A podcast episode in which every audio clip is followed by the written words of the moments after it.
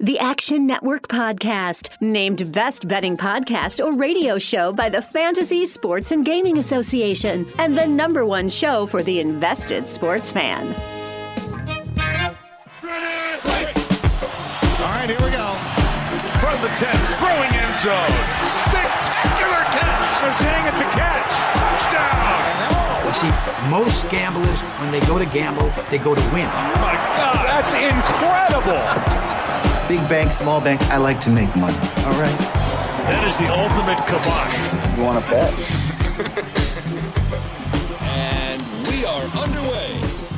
And welcome to the Week 17 Action Network NFL Betting Podcast. I'm your host, Chris Raybon, and this is your Week 17 betting preview. I'm joined, as always, by my Action Network colleague and the Prime Minister of Degenerate Nation, Stuckey stuck. Happy holidays. Uh, how's everything going? And uh, how's your week 16? It was setting up as a disaster. Miami gets another miracle win. and I needed one of these teams to lose for the Ravens and to get into the playoffs. From I mean, I'm obviously a fan, but more importantly for my future, bunch of futures that I've been taking over the past few weeks. So, in order for them to control their own destiny, I either needed the Raiders to win. It looked like the Raiders were going to win, and then they didn't. Because Fitzpatrick has to come in and save the day again. Fitz Magic. Fitz Magic. Fitz Magic. Then I needed the, the Steelers to come through for the Ravens, and I bet the Steelers, and they are getting destroyed early. Fortunately, and they got a couple fortunate calls too. They came back in the second half and won. Now the Ravens do control their own destiny. We're, I mean, we're setting up for a wild week 17 where there are currently I think there are 18 teams, 18 teams that are still alive for the playoffs. One team, one team is locked into a seed. That's the Chiefs. That's it. Because the Seahawks pulled the upset, the Packers aren't even locked into the one seed. They have to win. So it should be uh, a wild week 17. But I was happy that the Steelers came through for me and for the Ravens. So yeah. let's get to work on week 17. Let's do it. And before we get into the six pack, a couple of quick reminders. Number one, if you plan to bet on the NFL this season and haven't downloaded the free award winning Action Network app, what are you doing? It's got betting tools, analysis from me, Stuckey, and the whole Action Network team, and it lets you track every bet that you make. Number two, if you want a chance at a free Vegas vacation, this is your last chance to enter our free custom weekly DFS contest, the Action Pods Tournament of Champions, presented by BetMGM. This week's top five finishers secure the last five spots in next week's wildcard Weekend grand finale. So follow the link in this episode description and join for free today. And number three, a quick programming note about the Action Network podcast in the coming weeks. Don't worry, Stuck and I will continue our NFL betting episodes every Thursday till the end of the postseason. Same goes for our fantasy flex shows with me, Freedman, and Koerner. Stuckey and Collin Wilson's new bowl game preview is now out, covering the college football playoff. On top of that, our PGA Tour betting episodes return this week. And if you're looking to bet basketball, our weekly NBA show with Matt Moore tips off Wednesday, January 6th, and our popular college basketball episodes with Stuckey right here returns Friday, January 15th. And finally, we want to give a shout out to the Favorites podcast hosted by our boss, Chad Millman, and pro gambler Simon Hunter. They ended up 24th out of 800 entrants in the DraftKings Pro Football Pick'em National Championship, finishing in the money after a 5 0 Week 16. Well done, fellas. I don't know how to manage anybody. All right, let's get into it. Stuck. Let's crack open the final Sunday six pack of the 2020 regular season. Thirsty for action? Let's crack open the Sunday six pack. You still have a 10 point lead. You're up first. Yeah, last week the Steelers came through for me, the Raiders came through for me. The Niners did as well, but I ch- I switched it up and went with the Texans instead of the Niners. And I also had the Jets over, but I can't be mad at that because that was before all the Browns receivers were announced out. But the Texans were such a disappointment. And the offense, you give up 377 passing yards to Brandon Allen. I don't think he's ever thrown for more than 220. And like they, the Texans, what they've done is they've gone to this 4 3 base, just nonstop. That's all they're doing. They're selling out to stop the run because they've been bad against the run. They're, we know they're bad against the pass with their corners, who are awful. Um, and they let Brandon Allen throw like 15 screens for 200 yards, screens and dump offs to the left side over and over. It was infuriating. So our coach's pep talk this week. Uh, this week's coach's pep talk comes to us from Chevy Chase in the Holiday Classic National Lampoon's Christmas Vacation. I'm dedicated to the Texans last week. Shut up! Enough already! The man has only one look for Christ's sake! Doesn't anyone notice this? I feel like I'm taking crazy pills! You've done nothing! Nothing! Nothing! And I will be a monkey's uncle if I have you ruin this for me! Because if you can't get the job done, then I will! Having said that, you have to have a short term memory. My number one pick this week is going to be the Houston Texans. Plus seven and a half at BetMGM at home against the Tennessee Titans, who do need to win. And I have an article out on ActionNetwork.com, the Action Network app, about teams that have to win against teams with no incentive in Week 17. Since 2003, they've gone 15 and 23 against the spread. If they're laying over a field goal, favored by more than a field goal plus, they're 9 and 19 against the spread. Small sample size, but if you go back 25 years in the final two weeks of the season, sample size close to 150 games. These teams that must win to either keep their playoff hopes alive or avoid needing help in the final two weeks against teams with zero motivation. Either they're already locked up or they're eliminated. Betting on the team that is eliminated instead of about 60% against the spread clip. Why is that? Well, a lot of times everyone in the world wants to bet on the team that has to win, so you can get an inflated number. And the other team who is usually eliminated, this is kind of their Super Bowl. It's a team that's been dead out of the playoffs, and now all of a sudden they they have a chance to get up for one week and spoil. Usually, now week 17 is a division rival season. So I think that this line is inflated. I make it six. So I would gladly take seven and a half. I know the defense is atrocious for Houston, but the defense for Tennessee is atrocious as well. I think Houston can keep up. Keep in mind, Houston last uh, what was it last month or about a month and a half ago they almost beat or probably should have beat i had them in that game and it was a horrendous beat it went to overtime after a last second titans touchdown and the texans ended up losing what a nightmare i mean man the overtime beats i've had this year are crazy forgot about that one and then tennessee ended up getting the, the winning the, the coin flip and in overtime they beat the Texans 42 to 36 in overtime. That was back on October 18th. By the way, that line was Tennessee minus four at home. I mean, so now I'm getting seven and a half at home with the Texans. I know that the Texans have lost Will Fuller, they've lost Roby, and they've just been atrocious since. But this is a team that's been in a lot of games. They've played a lot of one possession games. Think about all their games with the Colts that they almost won. They're generally in games because of how well Watson is playing. And I'm also banking on the fact this is their Super Bowl. Can ruin the Titans aren't locked. The Titans need to win. So you could see the Titans play a little tight here. But I'm banking on the fact that Houston's defense plays up this week after JJ Watt basically called them out in an impassioned speech after the game, basically like this is for fans. And so I think that you'll at least get a spirited effort. I don't know how many stops they can really get against Tennessee, but the Tennessee defense is just really bad. And Watson should be able to put up points here. And even if they get down 10 to 14, he can give me a backdoor late. I make it six. Give me Houston plus seven and a half. Hopefully, I'm not cursing them again next week. but yeah, I make this line seven, so I don't have a ton of value on it. I do get the situational spot. I'm a little worried about Houston just because of their defense against Brandon Allen. I mean that that really like was eye opening. Him them putting up 30 plus points and 300 something plus. Like he was one of the top fantasy quarterbacks last week. Uh, it was ridiculous. Uh, it also worries me that the Titans kind of came out flat last week. They're probably looking ahead to this one, uh, but you can't really argue with the numbers about the you know teams with no incentive generally are the right side. I know there's probably one team I think that uh, we both like that that d- does have incentive, but we'll talk about that uh, in a bit. I'm not going to go with them for my first pick. For my first pick, I'm going to go with the line that I actually have the most difference with between uh, the market and my projection, and that is the Buffalo Bills. So for the first, for my first pick and the second overall pick in the Week 17 Sunday six pack, going with the Buffalo Bills minus one and a half against the Miami Dolphins.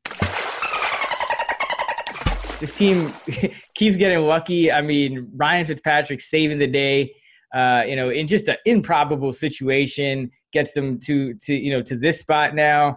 I make this line five. Uh, it's still one and a half, and that's with you know I'm expecting Cole Beasley to miss this game, John Brown to miss this game, uh, and still make this line five. Uh, Buffalo is a quality team all around, especially since they've gotten you know healthier on defense. You look, you look at their DVOA; they're number five in DVOA, but they're number three in weighted DVOA. And Miami is number ten, so Miami's been solid, but uh, you know Miami's number sixteen on offense, number eleven on defense, and that offense actually goes down a little bit when you have Tua. So you know any kind of you know, will we see how much of each will we see this week? It remains to be seen. But you know, I don't think Miami's luck is going to continue. Even though I have a lot of respect for Brian Flores, I have just as much for Sean McDermott, uh, and I don't think that Miami should just be, you know, a one and a half point underdog in this spot. Um, not because of home field advantage, but just because of the, uh, you know, the matchup between the two teams. Uh, I think this is it should be at least a field goal, and I have it even more than that. So uh, love Buffalo against Miami. Every just from Josh Allen and you know, yes, Miami plays good pass defense, but Josh Allen's been beating good pass defenses all season long. You add in the fact that you know the Bills have two quality running backs. Josh Allen can run the football himself, and uh, on the other side, you know, with this Bills defense playing well, I don't know how Miami. You know, it's going to be tough for them, I think, to just keep it within that you know, kind of striking distance um, that they've been, you know, within for these last, uh, you know, for most of the years essentially. So, um, you know, Buffalo number 13 in in DVO in defensive DVOA, but trending up. I, I think that they they give Miami a lot of problems, and I think this is an even coaching matchup, which usually you don't have with Brian Flores these days. I mean, look at Jon Gruden, and he's been in the league forever and had no just zero match uh, for Flores. But this week, Buffalo, uh, great spot. Uh, I make the more than a field goal. Love them minus one and a half. Yeah, I don't disagree with you. I mean, I make this line closer to six, and oh, wow. I mean, yeah, I've, I've hated the Dolphins all year, and right now the Bills are in my top five, tied with the Packers. Like my top five right now, power ratings are Chiefs, Saints, Ravens, Bucks, and then Packers and Bills. Those are kind of the clear top five. Well, I guess top six. So, I mean, I love everything that the Bills are doing, but here's where I would push back on why this play might not cash. I like the Bills' first half. I will be on the Bills' first half. The Dolphins, their first half offense every week is just dreadful. They come out slow, and a lot, and their second half offense be good. A lot of times because Ryan Fitzpatrick has to come in and save the day. Their offense was really good with Ryan Fitzpatrick. I don't know why they keep going with Tua. Their offense is not good with Tua. So this week, maybe they get behind and Ryan Fitzpatrick has to come in. And also, the Bills have an incentive to win this week.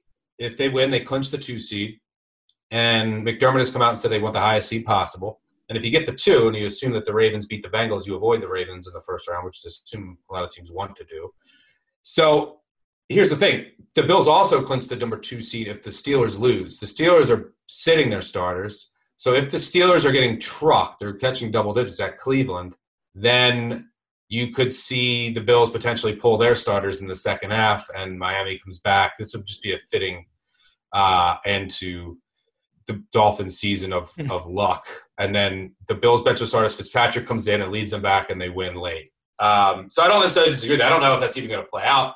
The Steelers and Mason Rudolph revenge game. We'll get to that game. Um, who knows? They could easily hang around in this game. Then the Bills would have to play to the end. So I don't disagree with you, but that's kind of a scenario where it could come back to haunt you. Why I like the first half more than the game. I mean, very fair. Um, I, I mean, I'm looking at it from the perspective of number one, it's just a huge difference between, uh, you know, the projection and what the line is. But number two, even with the Steelers as 10 point dogs, and we will talk about them, uh, you know, even if it was, let's say, a 10 point game, I don't think that's necessarily enough to pull your starters with enough time. I mean, unless it happens, you know, super early and then balloons from there. But um, I, you know, I, I expect that game to be more competitive than the uh, than the market thinks. So uh, you know, I'm just going with you know every you could kind of poke a hole in pretty much every scenario here for week 17. So I'm just going with my biggest edge for for number one. But but yeah, definitely I'm going to be on some first half as well, and uh, just like just like fading Washington in the first half. So some you know certain teams you just got to do it. Bills make me wanna shout, kick your heels up and shout, throw your hands up and shout, throw your head back and shout. Come on now, the Bills are making it happen now. Stand up now, come on and shout. Yeah, yeah. All right, for my second pick of the Sunday six pack and the third overall, I'm going with New York Football Giants plus two at BetMGM. I got some plus three. I would buy it up to minus 120 if you can. But for the sake of the contest, that doesn't really matter. Plus two at BetMGM. They're hosting the Cowboys. I make this line a true pick. This game could be for the division. The winner of this game wins the division. The Giant, the six and ten Giants will win the division if they win, and Washington loses at Philadelphia on Sunday night. I think that this is just a great time to sell Dallas, and everyone wants to bet Dallas now. As soon as I saw the three, I had to grab it, especially since I'm making a pick. I think it's a true coin flip. Dallas has a lot of injuries in the defensive end, defense side of the ball to keep keep your eye on. But look, this Dallas team, what have they done the last few weeks to warrant all of a sudden everyone loves Dallas? Uh, they blew out Brandon Allen and the Bengals. Okay, maybe the worst team in the NFL right now. They beat the 49ers at home. Uh, they had a million turnovers. They were outgained 458 to 291. And then they beat the Eagles with guys off the street playing in the secondary uh, in one of the most embarrassing secondary performances I've ever seen, and, and a, a rookie quarterback making his first road start. So uh, this is just a pure sell high uh, on the Cowboys. Daniel Jones, maybe he's a little getting a little healthier for this week. He can move around a little more. Even if not, I still make it a pick. Um, I think the Giants will be able to move the ball, but this Cowboys defense is still atrocious. It's still Andy Dalton. It's a true coin flip game. I'll take the points with the home dog. Feels like all the pressure's on Dallas here too. Like no one's expecting the Giants to win. Everyone's kind of fell out of love with them. So yeah, give me New York. Uh, I think they win this game. Yeah, I like it. I bet plus three uh, when I saw that line as well. I think you know going back to what you said, and I think we even talked about this going into last week. Like Dallas had been outgained, and I believe it was four of their last five coming into last week. Uh, this Giants defense generally has been very well game planned by Patrick Graham, so uh, you don't expect the Cowboys to run away with it the way they did against the Eagles. You know, in that spot, I just think the Giants keep it close, kind of similar to what they've been doing all year. And um, because of that Cowboys defense, pretty banged up. You know, a lot of people, a lot of people um, in the secondary. Then you have uh, Esch. He's not practicing, so I mean, it's it, it could be a, a, very makeshift defense, and that's the kind of defense that you that the Giants need to kind of hang around and, and actually win a football game. And if you look at the last Giants Cowboys matchup, you know, yes, it was you know, you had Dak Prescott start that game, and so that could have influenced it a, a little bit. But you, you just look at their defense; they give up 34 points to the Giants. The Giants haven't scored more than 27 against any other team, so that was by far uh, the defense that the Giants had the most success against uh, this season. So I, I like that pick a lot. Back in that game, the Giants were plus seven and a half at Dallas. So let's call it one point for home field. So that means they were plus five. They would have been plus five and a half in New York with Dak Prescott as a quarterback. Now it's plus. We're saying there's only a two and a half to three point difference between Dak Prescott and Andy Dalton. Yeah, I don't think so. Plus, not only are you selling the Cowboys high after you know eh, some results that I'm not really that impressed by in the month of December. In the month of December, New York played four playoff teams or could be playoff teams. They you know, they beat, they won at Seattle. Everyone has already forgotten about that. Then they lost at home to Arizona in a game where Daniel Jones shouldn't have been out there. They lost to the Browns, and then they lost to the Ravens. Um, so they've lost three straight to potential playoff teams. Uh, I think it's a good spot to buy them low. Absolutely. The NFL season is upon us, and our friends at BetMGM Sports are offering Action Network podcast listeners a great sign up offer. Just make your first deposit using the bonus code ACTIONPOD and receive a 100% deposit match up to $500. They've got parlay bonus payouts, live betting markets, daily odds boosts, all sorts of great stuff. So download the BetMGM app today or visit betmgm.com to sign up and use the code ACTIONPOD to double your bankroll with a 100% deposit match up to $500. As a reminder, you must be 21 or older and physically located in the great states of Colorado, Indiana, New Jersey, Nevada, or West Virginia. Please gamble responsibly.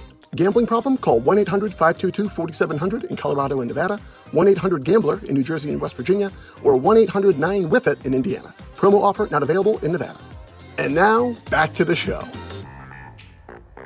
For the number four pick in the week 17 Sunday six pack, my second overall pick, I'm going with the Pittsburgh Steelers plus 10 at Cleveland. I mean, this is to me, this is just too good of a spot uh, to bet Pittsburgh as a, a, as a big underdog. You know, Mike Tomlin has said, "Yeah, we're going to start Rudolph at quarterback, but you know, we're not just resting our entire team." And uh, I I don't think they will, to be honest. I mean, first of all, it's just it's not like preseason where you can um, rest quite as many guys. And you look at Pittsburgh, and this team is always competitive. We've seen this in some you know in years past in, in games like this um, but we've also seen this with Mason Rudolph. When you look at Mike Tomlin as an underdog in his career, first of all, he's we know he's great. You know, he's 37 and 19 against the spread. But you look at him as an underdog without Big Ben against the spread. Mike Tomlin is 12 and 3 with two pushes, and then he's 3 and 1 with Mason Rudolph as an underdog against the spread. So just because they're starting Mason Rudolph here, uh, and you know may cut the snaps of a few guys, like this is still a team that you know can go four or five deep at receiver. Um, they, there's still some depth on defense. Like this is not just a pushover team that the Browns are going to blow out. I mean, look at the Browns last. I mean, are the Steelers with Mason Rudolph any worse than the Jets? You know, like no, but you know, the Browns couldn't even beat them last week. Granted, with no receivers, but uh, the Browns use their receivers less than most teams in the league anyway. So this, to me, uh, is a spot that I think the Steelers could actually win this game. Um, but I love getting Tomlin as a dog, getting Tomlin without Big Ben, getting you know uh, this. Browns obviously have a lot more motivation and incentive. You know, Pittsburgh has some, but the Browns have a lot more. Uh, I just love Pittsburgh plus 10 in this spot in a game. I think they could very well pull off the upset. Yeah, this doesn't technically fit fit in the mold of teams with no teams that need to win, which the Browns are, versus teams with no motivation. But it does. I mean, the Steelers could get the two seed if they win and the Bills lose, but they're basically resting Ben and they're they're conceding the two seed. There have been a few examples in the past where teams that need to win against teams that are sitting their starters already clinched and they've lost. Uh, how about the Steelers last year? Regular season finale. Yep. They needed to win and get help against RG3 and the Ravens came out fired up. But look, it's a division rival. They wanted to keep Pittsburgh out. I'm sure Pittsburgh wants to keep Cleveland out of the playoffs. They're division rival. It would be very Cleveland for them to lose this game, by the way. The Jets could potentially keep two teams out of the playoffs with their first two wins the Rams and the Browns, which is amazing. Yeah, 2004, Steelers plus 10. They were 15 and 1. The Bills had won six straight. They needed to win at home in week 17 for a shot in the playoffs. They had to play the 15 and 1 Steelers. Sounds bad, but the Steelers rested all their starters. They played Tommy Maddox, and they went on the road and they beat the Bills as 10 point underdogs. Uh, so it happens. Bills fans will remember this. Hey, Stuckey, this is your producer, Matt. Yes, Buffalo Bills fans like myself do remember that game really well. That game, held 16 years ago Saturday, was the last Buffalo Bills game I attended in person, and it was also one of the worst moments of my entire life. So beware to Browns fans, and fuck you for bringing it up. So yeah, I don't necessarily disagree. I think I make this line around seven, seven and a half. I still have to see who who's actually going to be out. But if all of the Mason Rudolph revenge game, remember the last time he played the Browns? That should be interesting. Oh, yeah. Mason Rudolph and uh, Myles Garrett if they have a uh, little rendezvous. So uh, yeah, all the pressures on the Browns here. The Browns are also dealing with some COVID stuff, so keep your eye on the injury reports. But at double digits, especially over ten, uh, I don't hate it. Yeah, I make this game seven as well. So uh, yeah, right with you. All right, for my final pick of the Sunday six pack and the fifth overall, I'm going with the Los Angeles Rams plus three at BetMGM. We it looks as if I mean Jared Goff is out, Cooper Kupp is out, and it's going to be John Wolford, ex Wake quarterback, had a really good statistical year his final year at Wake. Had a really had really good numbers in the AAF too. He could play a little bit, but here's the thing: I'm I, he's not going to be asked to go out there and be Patrick Mahomes. That's not even Jared Goff. I I hate Jared Goff. I think he's terrible. Jared Goff just gets his hand held. I mean, it's just a, it's a handheld offense of short passes. Cooper Kupp's absence will hurt, but he has a lot of Wolford has a lot of chemistry with some of these other guys from preseason, uh, and that's who he normally works with. You know, guys like Jefferson uh, and company. So, but it, it's just a run run focused offense. I think everyone else is going to play up. It's like we have our backup quarterback in here. I make this line a pick. I think it's like a four four and a half point drop between Goff and Wolford. And now I normally would have made it then Arizona a short favorite, but Kyler Murray's not healthy. I'm assuming he's going to go here, but he's going to be limited. They're saying he might not be able to move that well. Kingsbury has said that, and I think that his backup is like a, a South Dakota quarterback, um, Streveler. But I, I'm assuming Murray's going to go. But Murray, so much of what Murray does and for that offense is his with his legs. And we saw a couple games where he wasn't fully healthy, he just didn't look right. You take his running ability out with that Rams pass rush and that Rams defense, uh, it's a totally different Arizona offense. This is for all the marbles. Cardinals win, they're in. Rams win, they're in. Rams win, also the Bears are in. Cardinals just need to win to get in. Rams can get in if the Bears lose. But basically, this is both teams do or die. It's everything that they have you're going to see to get into the playoffs. Sean McVay versus Cliff Kingsbury. Cliff Kingsbury. End of the day, that's was kind of pushed me over the edge here. So I, I, just don't think that it's like, oh my God, Jared Goff is out. It's like, all right, well, you, you got to roll him out, and he throws his eight yard passes on play action. I mean, I think Wolford can do some of the things that Goff does. This isn't a seven to ten point drop. This isn't Aaron Rodgers to Tim Boyle. This isn't Patrick Mahomes to Chad Henne. Jared Goff is a system quarterback. So I think that with a full week to, it's not like he was out in the first quarter and then Wolford gets thrown in. You have a, a game plan for him the whole week. I'm going to trust McVay here. Give me the three at home with the Rams. There's also a chance Murray doesn't play. That's not out of the question. Um, but I think if he does play and he's limited, it really restricts what Arizona does very well on offense. Uh, so give me the Rams. Yeah, this is like this is a tough one to cap. I have I show value on it too. Um, I expected the market to be closer to a pick or one. I was surprised it went all the way to three, but I guess it makes sense with the news of Murray playing. Um, that kind of a little bit of an overreaction, but uh, I do worry about the Rams cluster injury luck. Like we talked about this a, a couple weeks ago. It's really tough to handicap, but you have you know, you have Goff out. That's one thing, but you have Cam Akers and Darrell Henderson in the run game, and then you have Cooper Kupp now out. It's like, and then Whitworth is still out. He may come back for the playoffs if they make it. So does that impact Sean McVay's ability now with kind of a bare cupboard in terms of the guys he likes to use the most? I, I don't know. It's tough. It's tough to say, but I mean, yeah, I make this line about one. So uh, it's two points of value. Can't argue with it. I, I like the under in this game. I mean, I don't. I, if the Rams win this game, they're not winning this game by scoring points. And you know, you mentioned Murray, so uh, I'm going to be hitting the under in this game uh, probably before I, I bet aside. Fair enough. Hope you're enjoying this great Action Network podcast. I want to make sure you know about the Locked On Podcast Network. Locked On has a daily podcast on your favorite team. Welcome to you, Locked On 49ers. You are locked on to the Dallas Mavericks. Welcome, everybody, to the Locked On Lakers podcast. Let's go. Locked On podcasts are hosted by the local experts who know your team better than anyone and give you the inside scoop. So go to your podcast app and search Locked On, your favorite team. Subscribe to your Locked On podcast for the last pick of the week 17 Sunday six pack. My third pick, I'm going with your Baltimore Ravens stuck minus 12 and a half against the Cincinnati Bengals. And this is the one spot I was talking about where I really like the team with incentive against the team with no incentive. Why?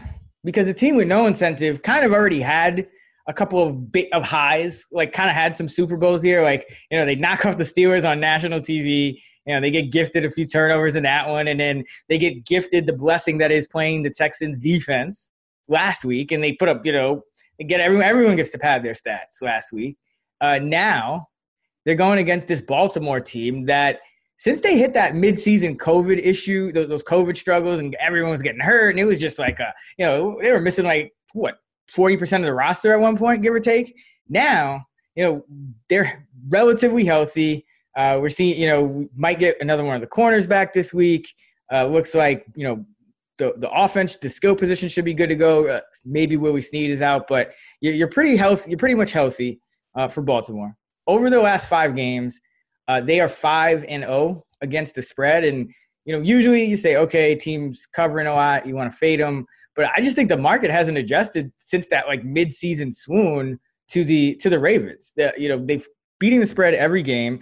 They're playing like the team that we thought was you know the kind of second or third best team in the league entering the year, the team that was the best or second best team for most of last year uh, as well. And I, I, think the market is still underestimating them a little bit. I make this line 14. Uh, I think is a huge letdown spot for the Bengals, who like this Tex this Ravens defense is nothing like that Texans defense.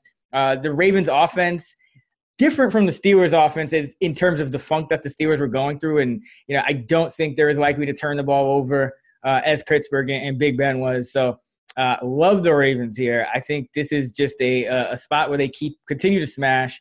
Uh, Lamar Jackson um, on the road, you know, this never been a problem. Baltimore is 12 and five against the spread in his career uh, in road starts, 71 percent. Uh, I, I, just love Baltimore. I think it's a, a big spot for him.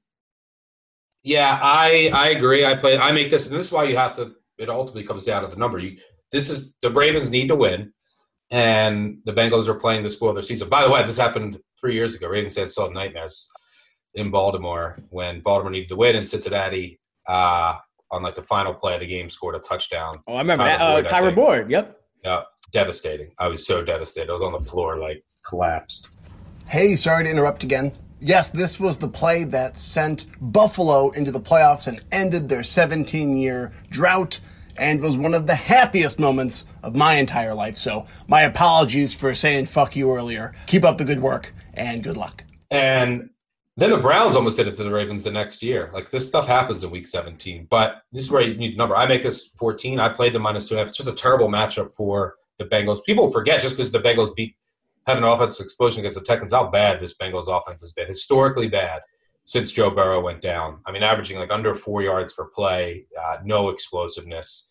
Even against the Pittsburgh, I mean, they had, well, I've said this before, they had 150 yards through three quarters. They were just benefiting from turnovers. Bad matchup for the Cincy linebackers uh, with Lamar Jackson and them throwing to their tight ends and the, the, running game of the Ravens. The Ravens do have some injuries worth watching on the defensive side of the ball in their secondary, Calais Campbell. Um, but I don't think they'll have any problems shutting down Cincy here. And by the way, people want to know about like it's there's a lot of randomness in a 16 game season. If you flipped every one score game around, the Ravens would be 12 and three, uh, and the one seed in the AFC. The Chiefs would be seven and eight.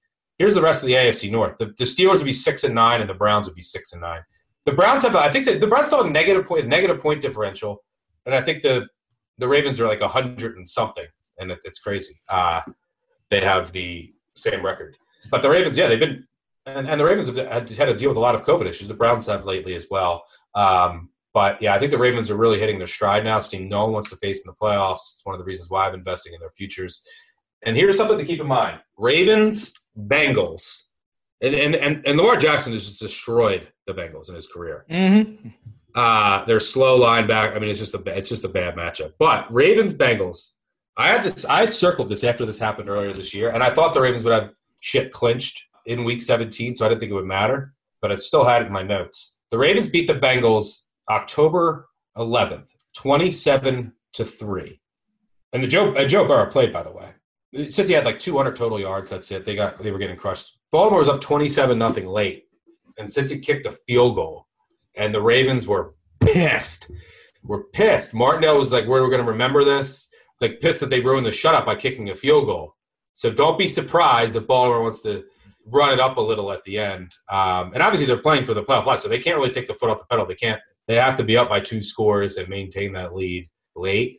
But don't be surprised if instead of uh, they're up ten or thirteen and they want to punch in an extra score and that gets you a cover. Don't be surprised because the Ravens were really pissed about that field goal. Yeah, and don't be surprised if they don't punt because I think they just put their punter on the uh, on the COVID list. So yeah, and they always go for it. Just Justin Tucker might punt. He punted in college, so Oh, uh, if they have to punt, he averaged like over forty yards per punt. So I'm sure if anyone could do it, it's Tucker. But yeah, this will just make the Ravens even want to go for it more, and that's probably bad news for Cincinnati. Yeah, it's it's a mismatch. The numbers off. Uh, you know, I think people. You know, this is it's kind of a trendy pick. You know, Bengals at home, coming off a couple of upsets. Uh, but yeah, major letdown spot. And Baltimore have been covering by an average of 6.6 points per game over the last five games since that midseason swoon. So like the market just hasn't adjusted, and it's it, like just by you can look at kind of all of our projections uh, in our Action Network Pro uh, models, you know, it's it's 14, 14, 14. four- you know, it, everyone has it 14, 14 and a half. It's it's tough to kind of reconcile that with with the market. So yeah, I, I- love the uh, I love Baltimore here. Um, betting they get uh, they get it done. That wraps it up for the Week 17 Sunday six pack. To recap, stuck going with the Houston Texans plus seven and a half, the Giants plus two, and the Rams plus three. I'm going with Buffalo minus one and a half, the Steelers plus 10, and the Ravens minus 12 and a half. And speaking of week 17, BetMGM is a great sign up offer for this week's NFL slate. New customers bet a dollar to win 100 in free bets if any team scores a touchdown in week 17. Just sign up and make your first bet using bonus code action100 download the betmgm app today or visit betmgm.com to sign up and use the code action100 to bet $1 and win 100 in free bets if any team scores a touchdown on sunday. As a reminder you must be 21 or older and physically located in Colorado, Indiana, New Jersey, Nevada, or West Virginia. Please gamble responsibly. Gambling problem? Call 1 800 522 4700 in Colorado and Nevada, 1 800 Gambler in New Jersey and West Virginia, or 1 800 9 with it in Indiana. Promo offer not available in Nevada or Pennsylvania.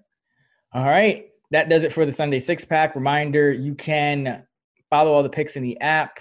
Just download the Action Network app, search for Sunday six pack in the follow feature and you can check out all of the picks. Let's get into our favorites over under of the week. You went first for the six pack stuff, so I'll go first for the total. Going with uh, the and I I love this under so like more than I've liked most unders all season, which means it's probably not going to hit. But uh, going with San Francisco, Seattle under 46 and a half. Seattle just been a totally different team since that hot start to the season. Uh, you look at them in terms of the let rest cook phenomenon, weeks one to nine, they were passing on 59.1% of their first and second downs. Since week 10, down to 52.5%, uh, more than a 6% decline. You look at Seattle in terms of their straight up scores 22.7 to 15 is Seattle's average score since week 10, a total of 37.7 on average. And you look at Seattle, even since week four, since October, since those big, you know, games against Atlanta to start the year, the three straight high scoring games. Since October, Seattle is nine and three toward the under. Then you look at San Francisco. You know they're gonna play tough. You know they're gonna hang around, but their offense, it's been decimated all year. But now you have Brandon Aiyuk, Deebo Samuel, both starting wide receivers out. Yes, you have George Kittle back, but he's on a little bit of a pitch count, playing about 60% of the snaps. But more importantly, not only do you have Aiyuk and Samuel out, and Raheem Mostert, and your top two quarterbacks, Jimmy Garoppolo and Nick Mullens, but you also have left tackle Trent Williams out. On top of all of that, I mean, every spot, every key spot on offense, you're down to your second or your third or your fourth stringer. Uh, I don't expect San Francisco to score a ton of points. Seattle the average Seattle game has averaged 37 points, under 38 points. They've been holding opponents to 15 over the last five games. Like, to me, this just screams under. Divisional game, second divisional matchup. Uh, give me the under 46 and a half here. Uh, I don't hate it. Uh, I show some small value there as well. So no arguments from me. Seattle also Seattle can clinch the one seed with a win versus the 49ers and Packers and Saints losses. Right? And the way that the NFL operates this week smartly, they don't they, they put all the games with similar meaning at the same time. And like they sometimes they won't even have a Sunday night game if it would give someone a competitive advantage. In this case, it wouldn't with Washington. Um, they win and get in or lose and they're out. But you know, with Seattle is playing at 425, Green Bay is playing at 425, and New Orleans at 425. So all those games are at 425. Seattle's only incentive is to win to get the one seed if those other two teams lose. So if the Packers or Saints are blowing out their opponent, why not pull Russ? At the, uh, you know, why, it's possible that'll help you under too. I don't know if it'll happen if they will, but it's it's something that could only help you if that's the case. All right, for my total, I'm going kind of. I don't really love many totals this week. I'm going out on a limb here. Try to get 43. What Washington football team, Philadelphia Eagles over 43 and a half at BetMGM. It, we still don't know if Alex Smith will play. I think he is. Basically, Ron Rivera said even if he doesn't practice all week, he's going to play. Terry McLaurin didn't practice today. You got to keep your eye on him.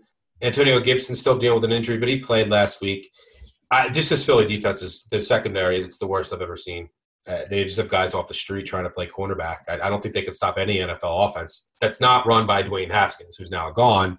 Even Heinicke coming in, uh, I think could do some things against this Philly secondary. Washington, their defensive line is obviously dominant. Their defense is playing really well. Jalen Hurts, his mobility, I think, will allow Philly to do some things here. And then he's going to make potentially some erratic throws, but he's going to use his legs. The Philly offense is just a lot more explosive. And I think also something that can help here, Philly's just going to play balls to the wall. Why not? They're eliminated, right? This is a spot. So you're going to have Doug Pederson, trick plays, aggressive. He's always aggressive on fourth down, way aggressive on fourth down. So you could see short fields, fewer punts. So I know it's scary to go with a Washington over, but I think there's a lot of angles here at play. And that Washington offense, I, I mean, I don't any offense. I think they made Andy Dalton look like Patrick Mahomes last week. I don't know if they're going to throw Jacquet out there again. Uh, I feel bad for the guy. Um, Michael Gallup is going to be living in his nightmares for weeks. But yeah, just a decimated. I didn't love the Philly defense to begin with. Now they they just have Darius Slay in secondary, and that's it. Uh, it's a decimated defensive unit. Uh, so I think Washington can do some things to move the ball. Phillies with Hurts's mobility, they're a little more explosive now. They have some of their weapons back. DeSean Jackson revenge game to keep Washington out of the playoffs. I think the Eagles will just play really loose and wild, trick plays, Philly specials. Uh, so I like the over. Try to get 43, obviously a key number for 23-20 finals, but I'll go over 43 and a half here uh, in Philly, Washington. Yeah, I mean the Eagles been gaining – you know, putting up, you know, essentially top two yardage numbers since Jalen Hurts uh, became the quarterback. And we know Washington always finds a way to be within one score at the end of the game. So, yeah, I, I, I don't hate it. I mean, I'll be betting against Washington in the first half, and I they'll probably come back in the second half. So, uh, yeah, I could see a game script where that over uh, plays out to perfection. What What is your pro? Uh, what is your feel on the injury situation for Washington. From I know that you follow closely for tracks. So yeah. Do you think McLaurin is going to play? I, I, think Alex Smith is going to play, but I, I I think Alex Smith is truly questionable, like seventy five percent, by NFL's definition. I mean, uh, like seventy five percent chance to play. McLaurin, I consider on the wrong side of questionable, so I I have him closer to doubtful just because uh, you, you know, you're talking about a, a, an ankle here and he still hasn't practiced. It's kind of like one of those things where they're holding out optimism, but usually the reason you say that with a guy like McLaurin is because he's their top receiver. So it's kind of a competitive advantage situation. Like game, but game planning purposes, you want the other team to have to game plan uh, for McLaurin. So I, I my my kind of from everything I've seen as we record this Wednesday night, I'm leaning towards him being out. Uh, but Cam Sims, pretty good, honestly. Uh, will breakout year for Cam Sims. So I, he's no McLaurin, and, but uh, you do have Antonio Gibson back. J.D. McKissic, can't, you know, you can put those two guys on the field together and kind of mitigate the loss. And, and Logan Thomas also been playing well. So there's definitely avenues for Washington to generate offense in this game. Agreed. All right, so that wraps it up for our favorite totals of the week. I'm going Niners, Seahawks under 46 and a half. Uh, I like that one. I have it projected at 43, so I, I like that down to uh, even 43 and a half because 43 is a key number, but I, am just all over the under for that one and uh, stuck going Washington, Philly over 43 and a half. Try to get to 43 if you can. Again, key number there. Uh, you know, may get a push in, in, in a small percentage of chances that you would have otherwise lost at uh, 43 and a half. So uh, let's get into our favorite teaser of the week. Oh, yeah. Six point teasers. All right, for those not familiar, a teaser is when you combine two or more bets, and for each bet, you get a certain number of extra points toward the spread. A standard teaser is six points, so you get six extra points uh, for each bet that you make. So, for example, if you're teasing an eight point favorite, they become a two point favorite. An eight point underdog becomes a 14 point underdog. Easier to cover. Uh, you're you're usually getting a minus 120 juice for it, but there is an edge. It's stuck. You like to talk about. You have a lot of great content out about it, and uh, you're essentially trying to tease through as many key numbers uh, as possible. You know, the, the, the three, the six, the seven, uh, and then if the, and then the ten would be the next one. Yep. Yeah. Ideally, if you can go through three and seven, you're doing it right. Um, and you want to pay minus one twenty or less, minus one thirty at the highest. Some books out there are starting to actually charge you for what they're worth, and you might have to pay like minus one forty five for it. Don't do that. Uh, the edge then goes back to the book. By the way, when I was I was talking about those records, if you flipped all the records of one score games, do you know the one seed in the NFC would be still Green Bay, tied with Atlanta. Oh, um, Dan Quinn. Oh man. Uh, all right. So for my teaser this week, I'm going to tease the Giants up. They're plus two, plus two and a half now, uh, up to eight, eight and a half with the Denver Broncos up to eight, eight and a half. There's not much. I mean, I already went over the Giants, but I like them. So obviously, I like them catching eight in a game. I make a pick. Uh, Broncos is just simple math. Drew Lock. He won't do anything all game, but he, I mean, he could do stuff against the Raiders defense. But if you need him to get in the back door against a prevent defense for your teasers, he'll do that for you. Did that last week. You can always come my back door. So, uh, yeah, I think both games should stay within a possession. Yeah, I like the Broncos as well. Uh, Vegas, I mean, they find ways to just just completely underperform. You know, and it's weird because you have Jon Gruden who just shouldn't be doing that, but um, you also have a lot of injury situation uh, for the Raiders and guys I think they may hold out. Uh, you're looking at you know Clelin Ferrell already got placed on injured reserve. Trent Brown not practicing. Denzelle Good not practicing. Uh, Maurice Hurst, Lamarcus Joyner. So you have some guys, some some key guys that could be ruled out for them. Uh, the Broncos, uh, first of all, they're at home here. Uh, they are in Mile High, which I think still does carry a bit of home field advantage. Uh, most most home field advantage is pretty much know at this point. Uh, but yeah, just a division matchup, closer to a pick 'em, I think. Um, so uh, I like the tees with Denver up to eight and a half, and then going with New Orleans minus one Or my other leg. I think New Orleans wins this game. New Orleans is a deep team. You know they can. You know no matter who they're really playing, uh, they ha- they're in every game. Very well coached, and Carolina's well coached too. But you've kind of seen it catch up to them. Just their overall talent level over these last what is it five six games, and you look at Carolina here. Yes, there's it's kind of a zero incentive team, which is why I like teasing New Orleans better because uh, I think this game could very well be close. You saw Carolina come within three points against New Orleans in the first matchup. So definitely can be a competitive game here, but uh, I think New Orleans holds on to win it. Carolina, no Russell Okung. Uh, Carolina still no Christian McCaffrey. Now they rule out Mike Davis as well. So you just have a, a bunch of key uh, injuries at key spots for this Carolina offense. I don't think they'll be able to get it done here uh, against a well coached, well rounded Saints team Carolina, since starting three and two, they beat Washington last week, but uh, still they are two and eight over the last ten. So getting teasing New Orleans down to minus one, uh, I like it there.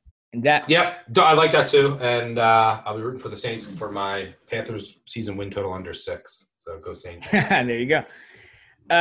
All right, so that wraps it up for our teasers. Again, stuck going Denver up to plus eight and a half, the Giants up to plus eight. I'm going with Denver as well, up to eight and a half, and the Saints down to one. Now it's time for our money line underdog parlay. Turning good weekends into great weekends. It's time for the money line parlay. All right, Stuck. Who you going with this week? Let's get crazy. It's week 17. Let's go with the Jacksonville Jaguars if you want to get a little crazy. We see a big upset every year, week 17, against a team that needs to win. The Colts need to win. They lose, they're out. Maybe it's the Titans that get upset, but maybe it's the Jags. Even if they start Glenn, and you could see Minshew come in, as which has happened a couple games. Minshew, for whatever reason, this Jags offense loves, and Minshew loves, just rips apart the Colts defense. The Jags have won one game this year, and it came against the Colts back in week one. So why not bookend the season with two wins? They already have the number one overall draft pick locked up. They, I think they've won like three or four, six of seven against the Colts. They just own the Colts. All the pressures on the Colts here. Why not? Uh, I I make this line lower than 14. In order to bet it, I want over 14, um, which I, I said in my article. But Jacksonville, they have not been competitive the, la- the past few weeks. But for a team with one win, they have I think five or six losses by one possession. You know, they lost a, a couple heartbreaking games at the very end that they were in it. Division game, trying to end the Colts season. Let's uh, throw a dart here. Jags. I get. It. I mean, I could totally see that. You know, it's it would be very Colts and very Philip Rivers to just somehow we let the Jags stay close and then throw a some exasperating interception on the last play of the game. So uh, yeah, I like this one. I also I'm going with the Steelers here. I was initially going to go with the um, with the with the Rams because they're catching three at home. Nobody believes in them, but I I really love the Steelers here. Plus 375 to win this game uh, against Cleveland, it would be number one. It would just be so Cleveland. But you know, again, for all the reasons I pointed out, you know, earlier in, in picking him against the spread, look at Mike Tomlin in his career as an underdog.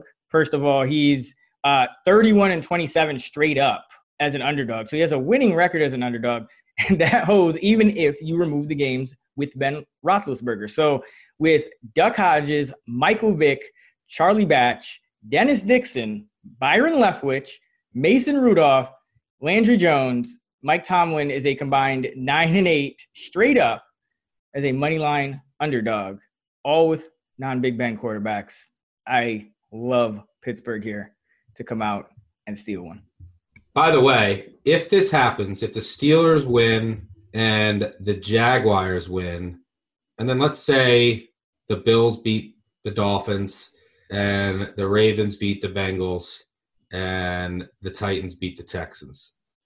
If that happens, the Colts are left out, even though the Browns lost to the Steelers. So if this parlay happens, Browns fans, even though you lost to the Steelers, you would still get in the seventh seed. You would go to Buffalo. The Dolphins would be the sixth seed. They would go to Pittsburgh, and the Ravens would go to the Titans. Now, Colts fans, even if the Titans lost, you still would be out. So give me all the chaos on Week 17 on Sunday. Well, the best part about this, except the Ravens losing, I should not wish for this.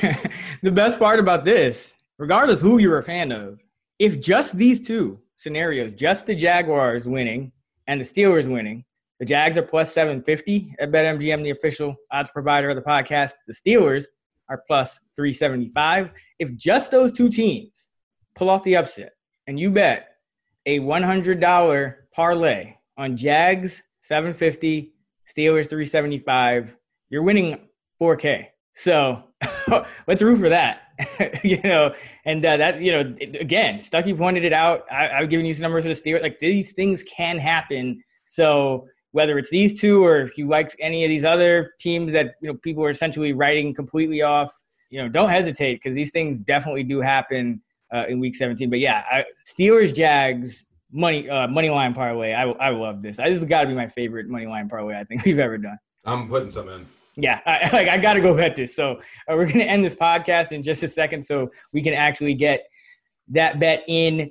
But first, we got to quickly get to the best of the rest, which are the games we did not analyze in any other segments. And all right, let's go rapid fire here. Jets at the Patriots, Pats three point favorites, total 39 and a half. Uh, gross. Uh, is Cam Newton going to play? Uh, I don't. Is Stidham?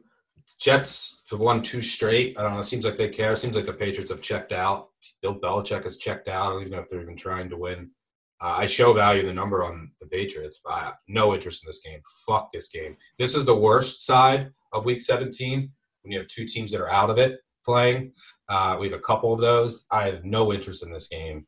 Who cares? Oh my God, who cares? I, I, I feel like though I feel like Belichick will start Cam as kind of like a just a throwing him a bone, letting him pad those horrible stats. You know, maybe go out on a high note against a bad defense. So uh, I- I'm thinking we'll see we'll see most we can, but who knows? Next one up, Minnesota at Detroit. Detroit. I mean, you talk about checked out, and maybe it was because of the having no coaches. But Detroit last week, I mean, my goodness, they they were just Mike Evans' play toy for him to try to get to to his seven straight 1,000 yards. He's like, all they did for the last you know three quarters was give Mike Evans yards. Uh, so Detroit six and a half point underdogs hosting Minnesota. The total 54 and a half. Justin Jefferson needs 110 yards to set the rookie receiving record. So I assume he'll get that by halftime. But uh, what are your thoughts on the Vikes Lions? Again, the ugly side of Week 17. Uh, maybe the under if Stafford doesn't go. I assume Stafford's out and Cook's not going.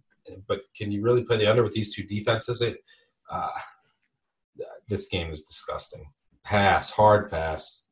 I mean, I, I, I, don't show crazy value on the number, but I mean, just gut feeling. Like if you're betting aside, I think it has to be Vikings. Yeah, I, I just the Lions have just they just haven't been there uh, on defense. The Vikings are also in a slide, though. too. Yeah, no, they they've been bad, but like just like for example, the Vikings loss, the Vikings terrible blowout loss, they still scored 33 against the Saints. You know, they gave up 52, but they scored 33. Like the Vi- the Lions, they scored seven points. Uh, you know, they they played three quarterbacks in in so doing it. Like I, this team, maybe they rebound. You know, close the season strong, but I I'm not buying the Lions right now. So for me, it would be Vikes or nothing. Uh, next one up, Atlanta, Tampa Bay. We had this a couple weeks ago. Atlanta goes up early, playing good defense, uh, but Tampa Bay, Tom Brady wa- was able to come back, get the 31-27 win. Tampa Bay favored six and a half here, total 50 and a half.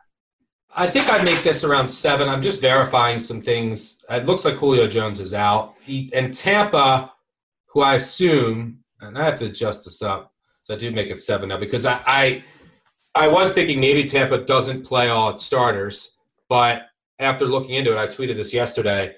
Tampa is no doubt playing all their starters, and the reason is not only do Brazilians come out and say that that they're playing, they and play all the starters. They win, they lock in the five seed. What does that mean? You play the NFC East winner instead of either Green Bay, Seattle, or New Orleans. That's enormous, enormous difference. So I have no doubt in my mind that Tampa will try. I, I make it seven, so eh. maybe I- I could see using Tampa as a, as a tease piece, but it's it's you know it's not over seven. It's not the best one. Uh, This is a pass to me. Yeah, I totally agree. Uh, next up, Chargers at Kansas City. Kansas City, three and a half point underdogs. They are resting starters. They are locked into the number one seed. The total is 43 and a half. Keenan Allen is out for the Chargers. Hunter Henry, the tight end, also uh, still on the COVID 19 reserve. So looks like he'll miss as well. Uh, could be an under game, but what are your thoughts? Yeah, I'm I'm mad because I usually I love fading the Chiefs against the Chargers. Their lines are always inflated. The Chargers are the one defense that gives Mahomes a little bit of issues because you know they don't they don't blitz and they can get pressure naturally and they sit back in their cover three and uh, they always play the Chiefs competitively. Well, now it's not Mahomes, it's Henne, and uh, this is a tough game to handicap. What what how much are the Chiefs going to try? Who's going to play on the defensive side of the ball? I mean, I feel like they're just going to go through the motions here. The Chargers, if you te- and if you tease both sides of their games, depending on the numbers that you got so far this year, twenty eight and two. Uh, so I'm sure the Chargers will find out find a way for this game to be close. Can I lay three and a half here? I, no, I have to. I still have to go through adjustments and see who who is out. Like Mahomes to Henne to me is like a ten point drop off. Then I have to go through the rest. Of the, I mean, as of right now, I think I have this. The Chiefs are one one and a half point dogs at home, but not three and a half. Maybe I can get there, but I can't see myself really betting this game. Yeah, I have a Chiefs uh, one and a half point dogs with a total of 43. Uh, total, I think I feel a little better about still just because you're right. It's hard. It's a little harder to feel confident in the side, but there there's a lot of offensive firepower not uh, you know in this game. Now the question is on defense for the Chiefs, how big is the drop off? But remember when everyone was healthy on offense, at least for for these two teams, uh, 23-20 game in week number two. So uh, this definitely has the potential to be to be a lower scoring game uh, if the Chiefs defense doesn't completely muck it up you know, with their second stringers. The final game, Bears, Packers. Bears hosting five and a half point underdogs. The total has risen a bit since open. It is up to 51 and a half. Thoughts on this one? I make it five and a half. So well, not much here to say. Packers win, they lock up the one seed. They will try. Bears need to win to get in or have John Wolford and the Rams uh, beat the Cardinals, and then you're sliding anyway, and the Cardinals are out. Uh, I make it five and a half. Bears offense is playing better. I have to give them credit there.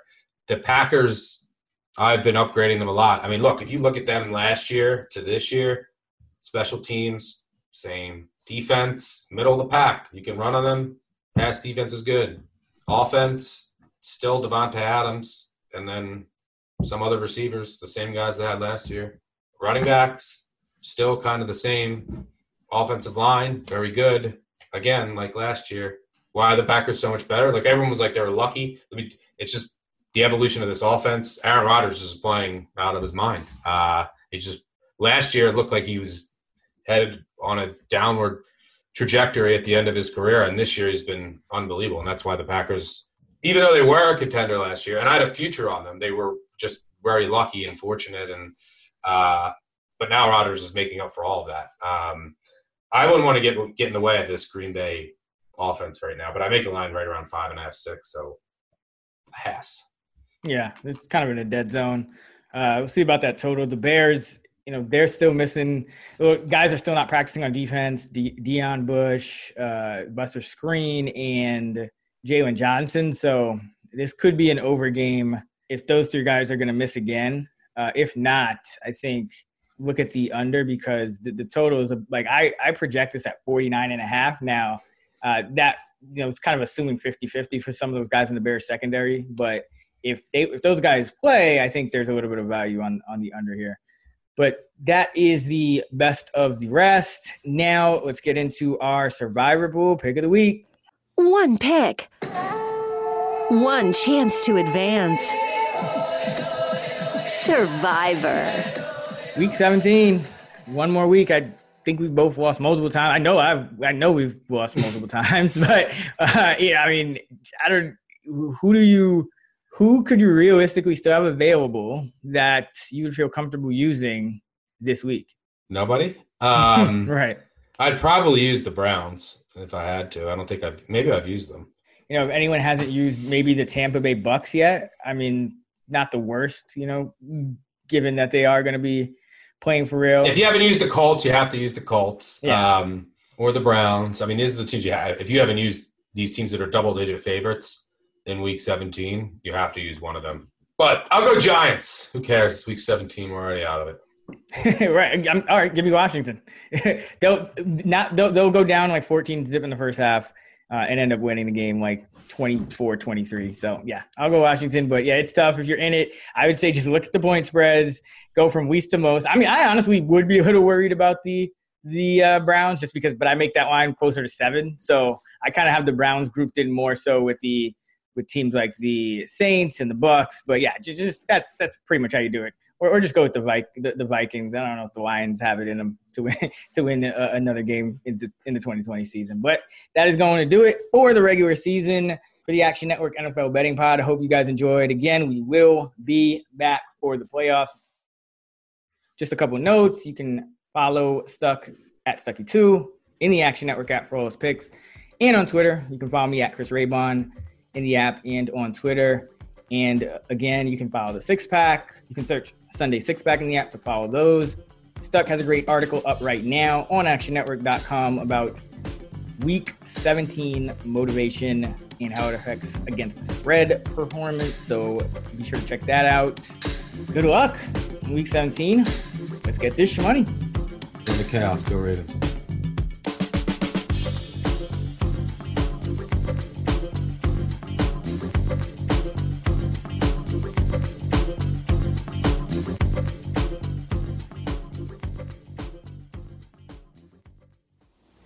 Finished talking.